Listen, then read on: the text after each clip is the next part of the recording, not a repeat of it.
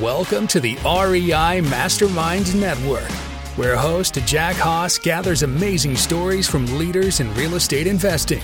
In each episode, our guests will tell you what they're doing that works, what they've tried that failed, and best of all, you'll learn actionable steps to take your real estate investing to the next level.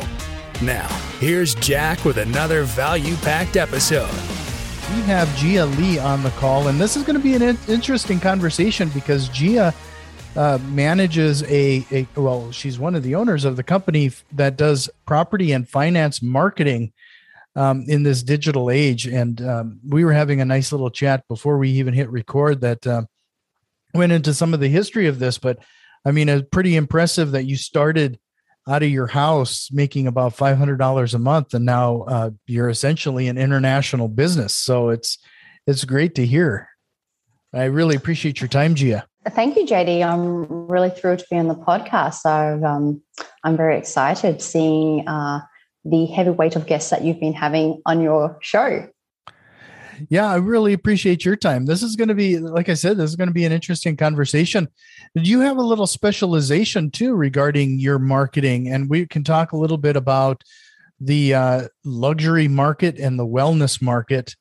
But uh, before we start there, I'm always curious because sometimes I find that when it comes to real estate and marketing careers, for example, that's typically a accidental career choice Let's put it that way.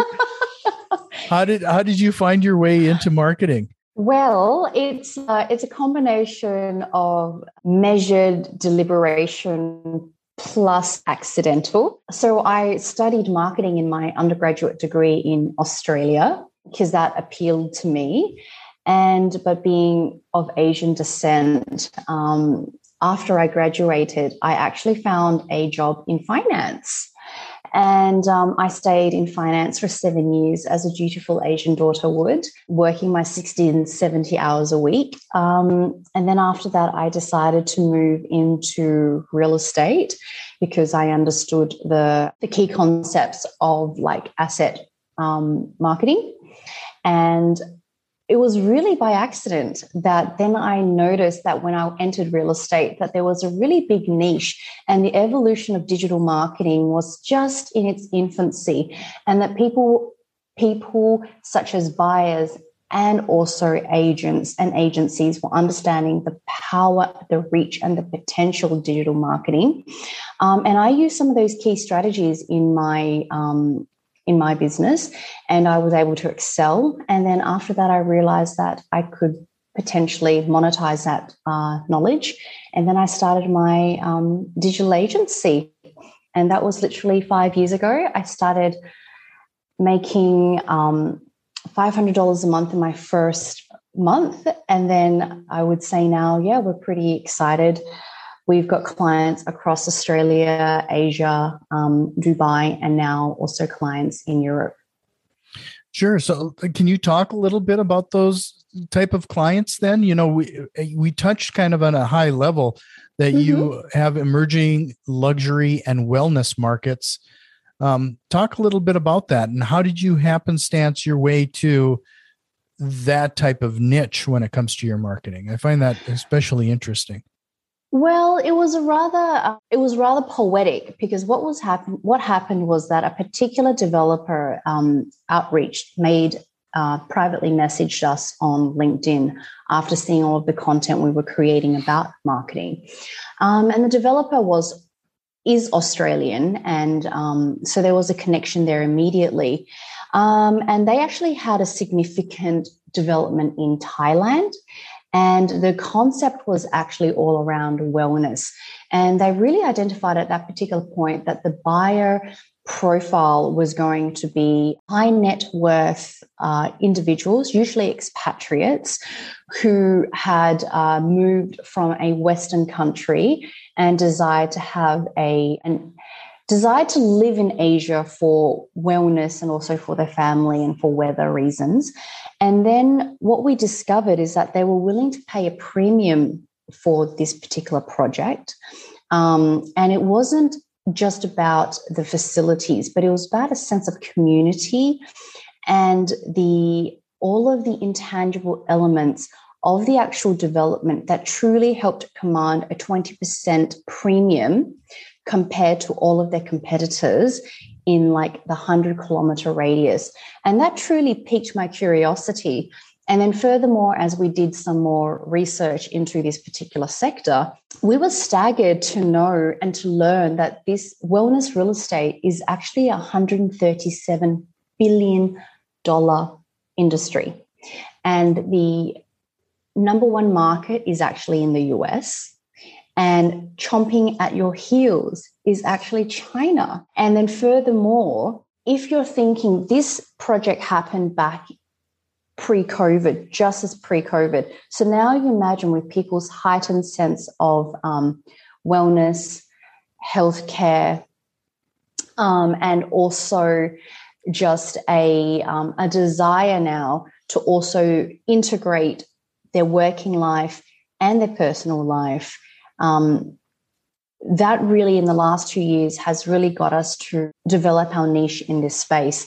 And then now working across with other clients, particularly in the top 5% of Australian luxury property developers, we're starting to see that wellness is a recurring theme. And again, it does command a higher premium across all of the projects that they're selling.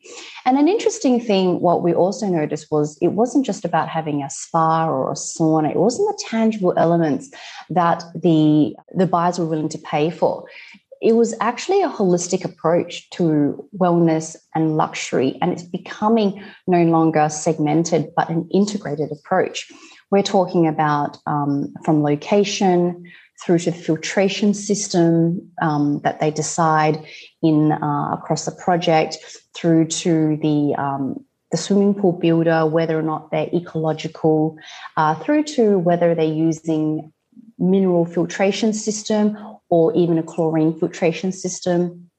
So all of those underlying themes, we realized that with developers, they needed to market it cohesively and to understand how to deliver it in a way that it was also based on storytelling to appeal to the ultimate buyer. So, just to clarify something here, quick, do you mm-hmm. are you marketing to the people that would be using the facilities, you know, like a customer, or are you marketing to uh, investors to raise capital to to for these uh, builders or developers? So we are the first. So we help the developers generate highly qualified leads to ultimately purchase these apartments or um, villas or residences. And sure. so and they're essentially condos and timeshares and those type of things. Correct. So sure.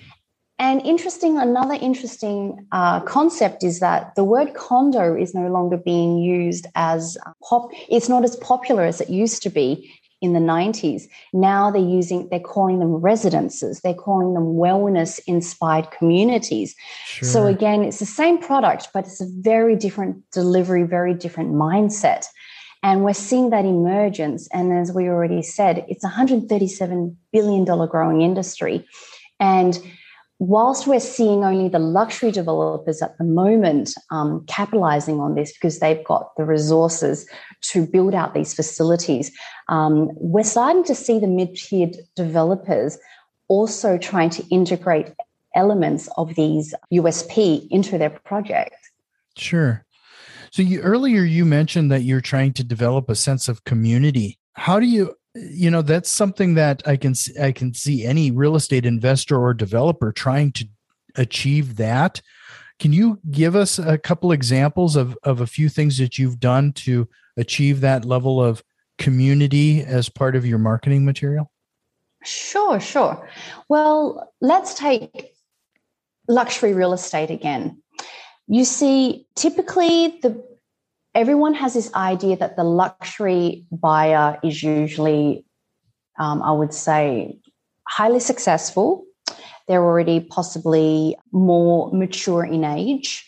So, what we are finding is that the baby boomers, they actually have told us they don't want to live in an exclusive community where it's just baby boomers. They actually want to live in a and community that has vitality, that has energy, and that is actually usually comprised of a cross section of um, of residents. So, what we would do is that rather than exclusively tapping into the high net worth business owners, and we, what we would do is that we're also the different configurations that developers are actually putting into their projects are appealing across to a cross section. So, you've got super high net worth young families, then you've actually got your um, your super high achieving first home buyers. And then you've actually got a mix of your international investors. And then ultimately, you've got your baby boomers. And when you can demonstrate that this community is not exclusive to um, one particular age group, that sense of vibrancy, energy, um, we genuinely see that these types of projects actually fulfill, um, they actually sell out, I would say, about 30% faster than specific projects that is age um, that is age appropriate. Sure. And just uh, so people can follow along or reach out to you and your team, I just wanted to make sure they have your web address. It is elitedigitalcampaigns.com.au. Make sure to put that AU at the end. I'll make sure to have that link in the show notes. But you also mentioned telling a story. Um, yes. And, and I'm guessing that's part of the sense of community. And so, building on what you just said there, what type of t- story are you typically uh, generating or trying to show people when it when it comes to these properties? When you tell a story, are you starting with telling the story of the developer themselves, or are you telling a story about the environment? What what type of story are you trying to lay out? Well, I think we're going to go with a funnel strategy here. Uh, first and foremost, the story, and we find that vision is crucial. The developer has to have a vision that is quite spectacular. Because I think with that, people like Simon Sinek, people buy your why. They don't just buy what you do. And historically, and with the developers that we work with, the one the developers who do have the grand visions often have the resources to fulfill that, right? So having a grand vision that is evocative, that is emotive, that is really crucial. And the way that the vision would integrate with these residents' lives on a higher level. And then we would move into the next part of the story, which is fundamentally about the developer, you see. And we have done a lot of research into this, and we find that. Um, developers who have already proven track records, uh, their projects obviously sell out quicker because there's already a um, there's already a proven trust embedded within that relationship. And they often also do generational business. So whether it be there, um, so generally you'll find that communities buy from each other. So after you move into the developer, then the actual story about the the wellness and the facilities and how they will integrate and how they will affect your lifestyle we find that that is the most powerful storyline that you can tell. And again, it's also about tangibilizing the intangible, JD, because when you're selling for us, when you're selling an off the plan project, you're really just selling hope, right? Mm-hmm. It's you can't do a walkthrough. You know, you're really so you're you're selling hope, you're selling possibility, you're selling an idea of a better tomorrow. And that's where we come in and we work with the developers around speaking to them. Is your renders appropriate? Are your fly throughs evocative? And there is a real art to doing that as well, finding the right um, 3D specialist that can transform the developer's vision. And again, we have found that the right developers who truly understand on a helicopter level what they're trying to achieve, have often the best outcome because they're not trying to maximize profits first. They're maximizing the vision first. And then when you lead with that passion, instinctively, your storyline, your marketing, uh, your sales team, everyone is in is congruent. Sure. Would you say, you know, let's let's take it down to a kind of a smaller level. Would you say when it comes to any marketing, uh, whether it's this or you know other real estate marketing that you might have seen, would you say that that might be one of the bigger mistakes is that people haven't taken a moment and defined their vision like you're suggesting? I can only speak with about the developers that we work with and I think it just comes back to the fundamental basics of business, right? Leading with a vision is really crucial and what we're finding is that a lot of this this when you first go into business you want to make a profit you mm-hmm. that is survival it's basic right and what you do and what happens there is that if you're trying to achieve bottom line from the beginning without taking any consideration to what the final resident really truly wants I think then you are being extremely short sighted in what you can truly achieve. So, in short, the, the response is yes, you, if you are not placing the residents' needs ahead of your own, then you will be severely punished when you go to pre sales. Sure. No, that that's really well said. I, I I really like how you put it. Um, so with with all of that being said, you know, you're you're finding your why, you're you're defining your vision. What you and your team do, I mean, is frankly a great example of why I make the argument that uh, it's it's good to find people that have this type of talent and specialization versus us trying to do this some of this stuff ourselves because there there's a there's a lot that is thought about and a lot that goes into this where would somebody before they even engage with a team such as yours what should they have ready and uh, to get things started I think they really need to know what success looks like, JD. Yeah, absolutely. I, I, wish I could say that, look, there's a checklist, because again, coming back to the clients that we work with already, they already know they already have a grand vision. They already have a team of highly talented designers and architects and feasibility surveyors, um, engineers on their team already. But by the time they get through to us, where we now start um, building that story together, we need to know what success looks like to you, mm-hmm. right?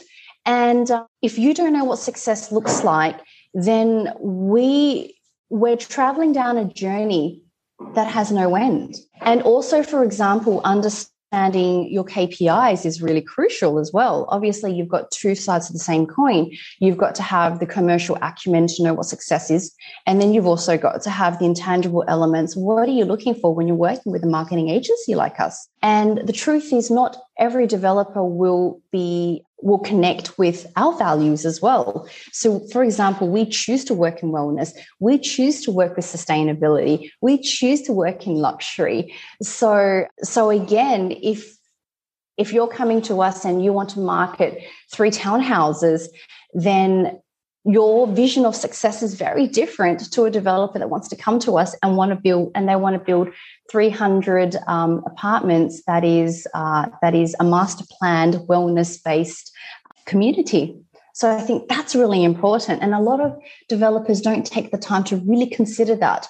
And they come to us and they might have like a, um, a marketing budget already. But how can you how can you have a marketing budget and expect us to create another Monet. Right. No, that's that's interesting, and you know that's that's always some.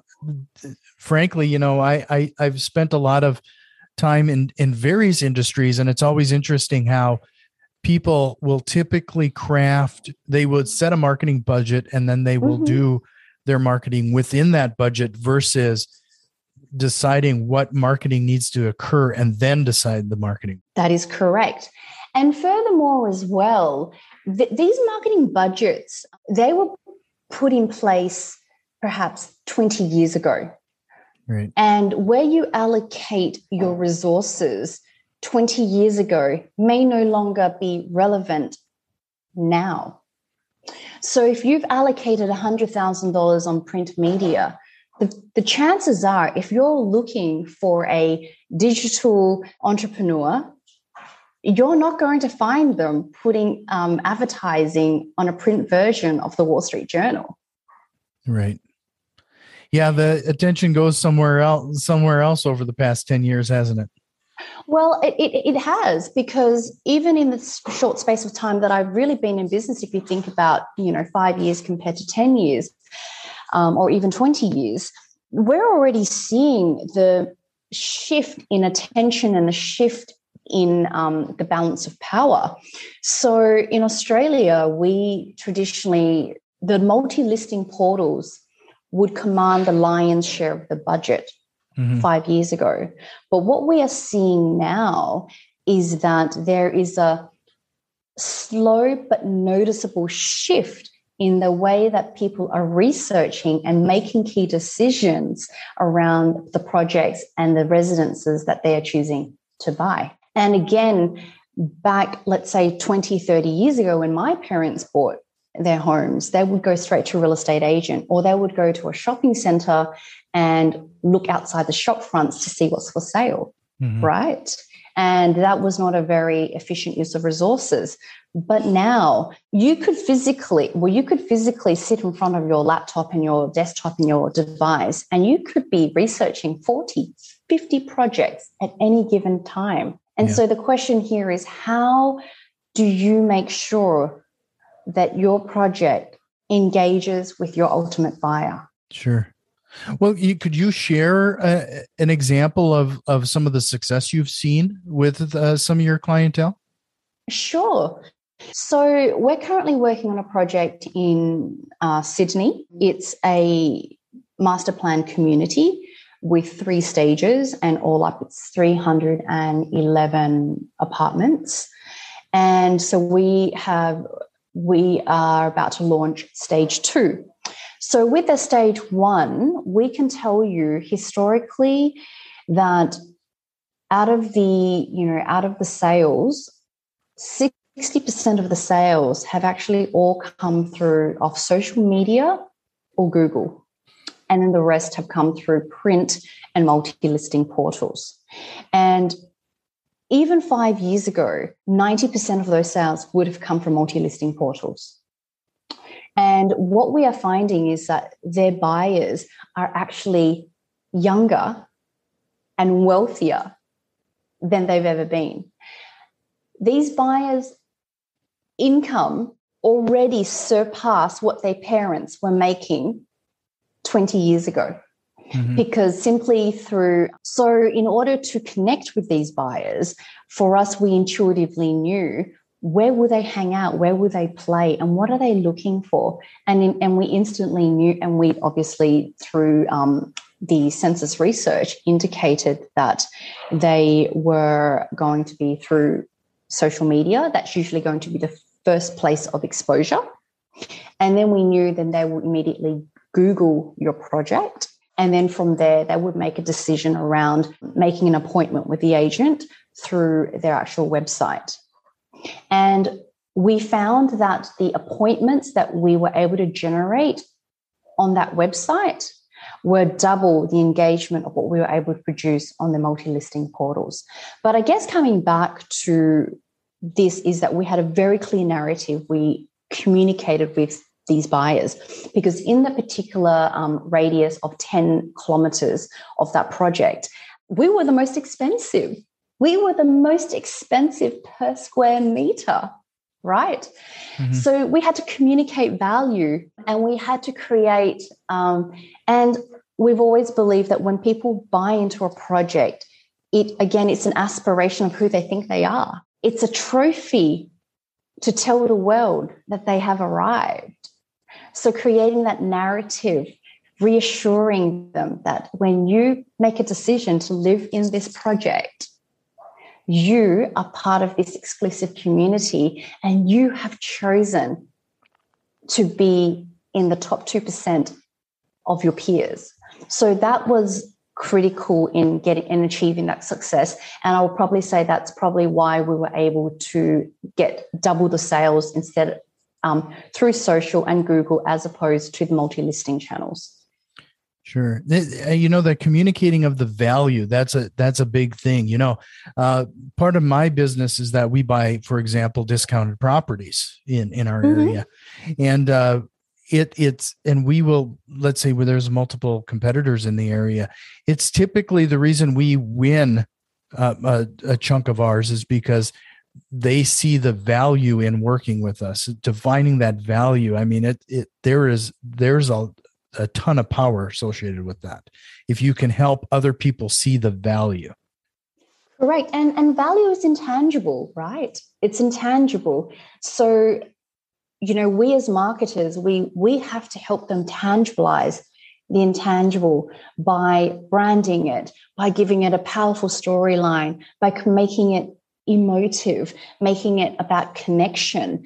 And again, as well, coming back to this, is we understood that the buyers of um, into this project, whilst they were um, they were paying more, but they were also first generation immigrants, meaning that they were the first, likely to be the first generation in their family to be educated, to have finished some um, tertiary education, and they're buying the first property earlier than anyone in their generation ever have has done. So creating that projection into owning one of these properties was the key. Sure. So you you know you we've talked about communicating the value and the vision. How do you typically find is your best solution, or do you do a multifaceted approach where you're incorporating the written word, video, audio? What what? How do you communicate this and and and which is the best bang for the buck if you will? Sure.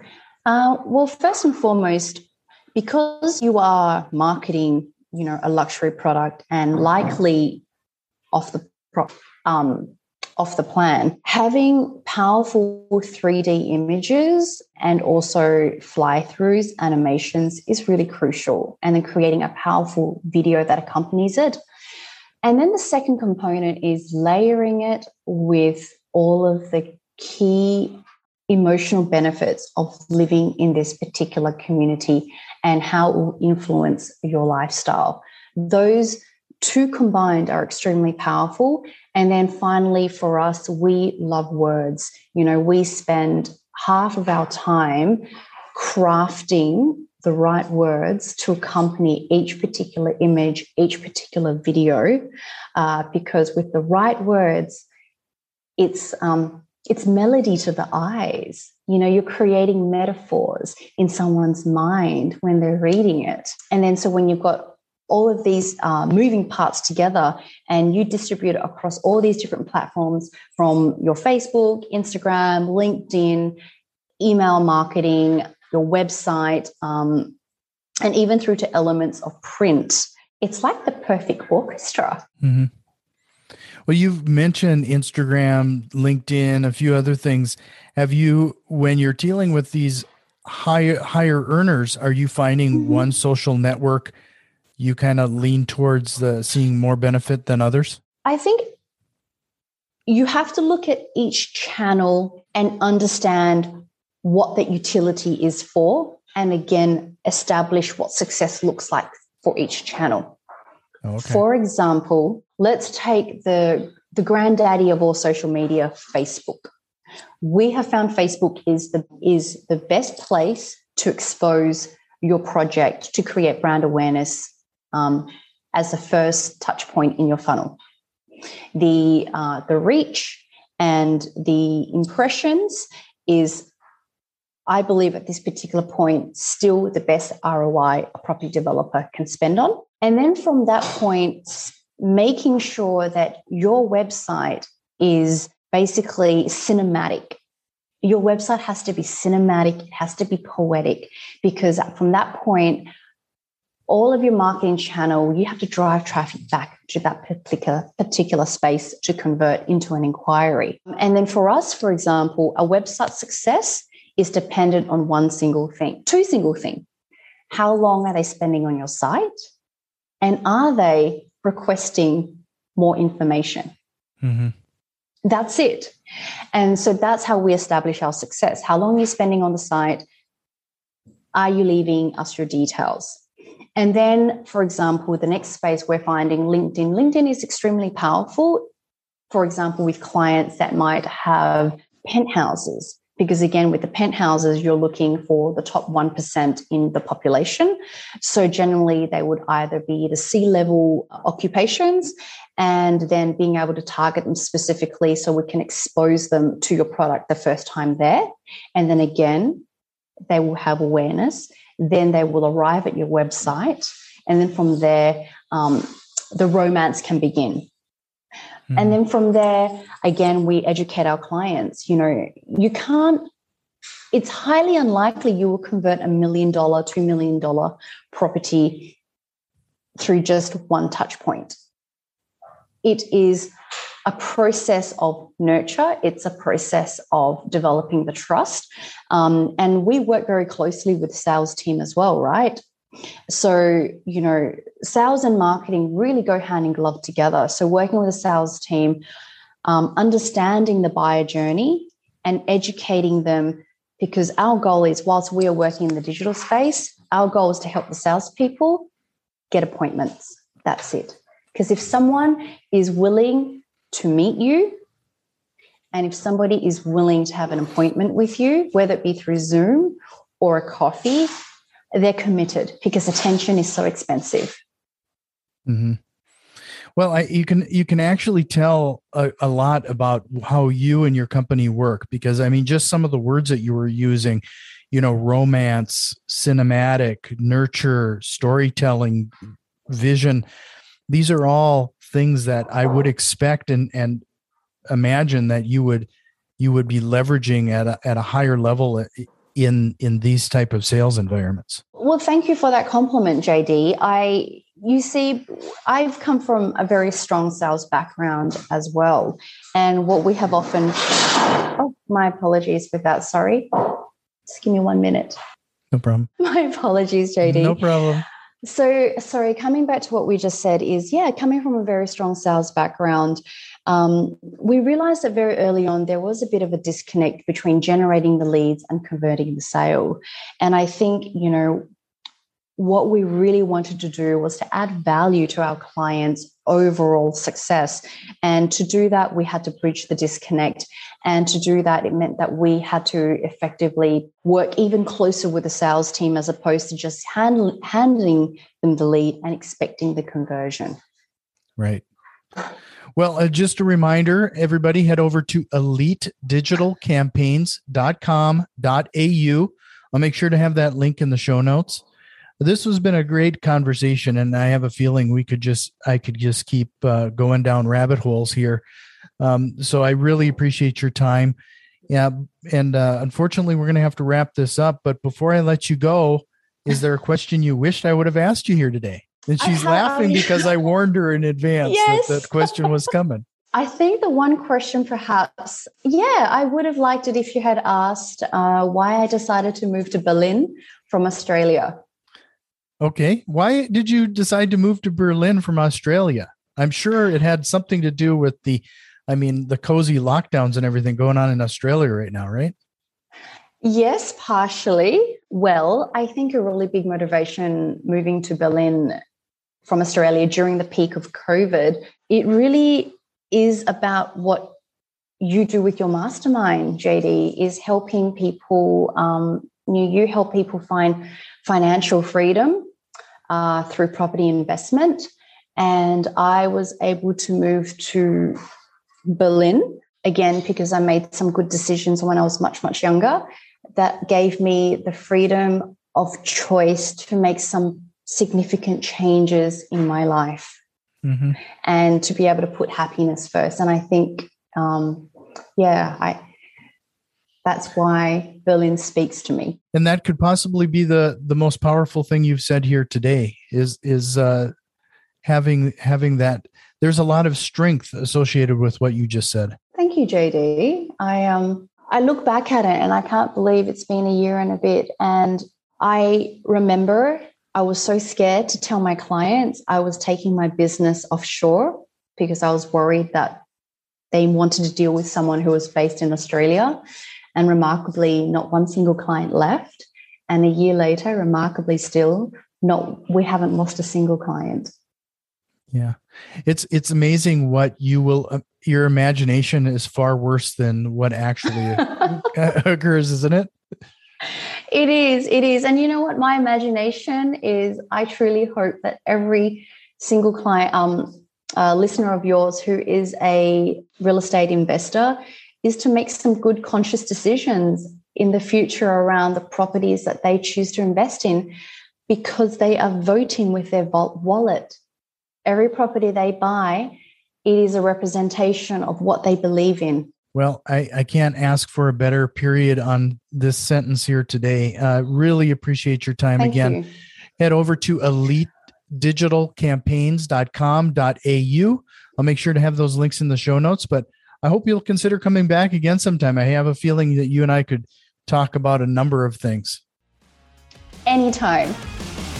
Have you learned at least one actionable step to incorporate into your real estate investing? If so, please consider returning some of that value by leaving a positive review, subscribing to our YouTube channel, or joining our growing network on Facebook and Twitter. You can find links to all of our social media accounts in the show notes. See you next time.